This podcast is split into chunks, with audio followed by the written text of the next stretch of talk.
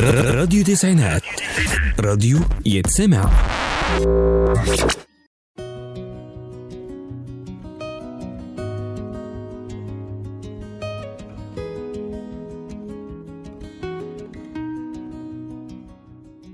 لا شيء يشعرني بالعطف البشري بالرحمة بالشغف بالمواساة مثل الدراما. مساء الخير منورين. يا رب تكونوا بخير.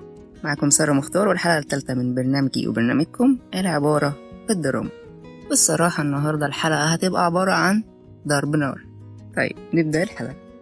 في أكتر من 550 مليون سلاح ناري في أنحاء العالم وده معناه إن سلاح واحد لكل 12 شخص على هذا الكوكب.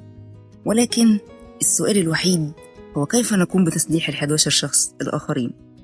دي كانت كلمات الافتتاحية لفيلم Lord of War لنيكولاس كيج والفيلم ده طرح موضوع يعد من أخطر المواضيع اللي ممكن إن يتعاطاها فيلم. نيكولاس كيج في الفيلم ده بيقوم بدور تاجر سلاح أوكراني مهمته توفير السلاح بشكل غير قانوني لكل مناطق النزاعات على الأرض ومشهد الافتتاح بتاع الفيلم ده عنيف جدا لأنه بيبدأ بيه. إن أنت هتتابع رحلة رصاصة من مكان تصنيعها في أحد المصانع إلى أن تنتهي في رأس أحد الأطفال في منطقة حرب وسط إفريقيا. هي فعلا افتتاحية قصيرة جدا ولكن بمغزى عميق وكبير جدا. وهي طبعا تعد واحدة من أفضل افتتاحيات الأفلام على الإطلاق. الفيلم ده يا جماعة بيعري صناعة السلاح حرفيا. والفيلم ده للأسف ما خدش حقه بالشهرة. رغم إنه من أفضل أفلام نيكولاس كيج بدون منازع. والفيلم ده بيتكلم عن تاجر سلاح أوكراني موجود في أمريكا في فترة الثمانينات والتسعينات. بيكبر آه تجارة السلاح بتاعته بمساعدة أخوه بيفضل يكبر وطبعا زي ما أنا قلت هو آه بي بيشحن الأسلحة دي لمناطق النزاعات في أفريقيا. بيتابعوا الانتربول وبيفضل وراه لحد ما بيحصروا في نقطة معينة ولكن بيرجع في الآخر لتجارة السلاح تاني. وبيكون التمن إن هو هيخسر أخوه.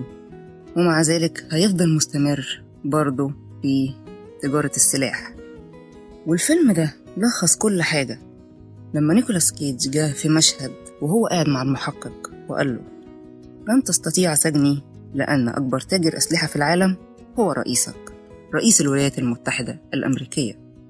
والفيلم مبني على أحداث حقيقية حصلت.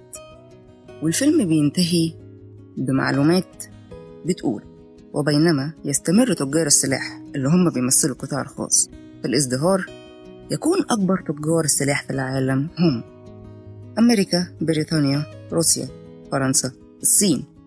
وهم أنفسهم الخمس أعضاء الدائمين لدى مجلس الأمن في الأمم المتحدة.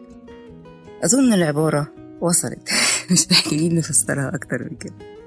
ولكن اللي أنا حابة أقوله إن مش دايما الطريق اللي أنت بتختاره أو تبرر لنفسك إن هو ده الطريق الصح هيكسبك. أنت في الآخر هتخسر وهتخسر كتير جدا. أشوفكم في الحلقة الجاية من برنامج العبارة في الدراما. كانت معاكم. سارة مختار.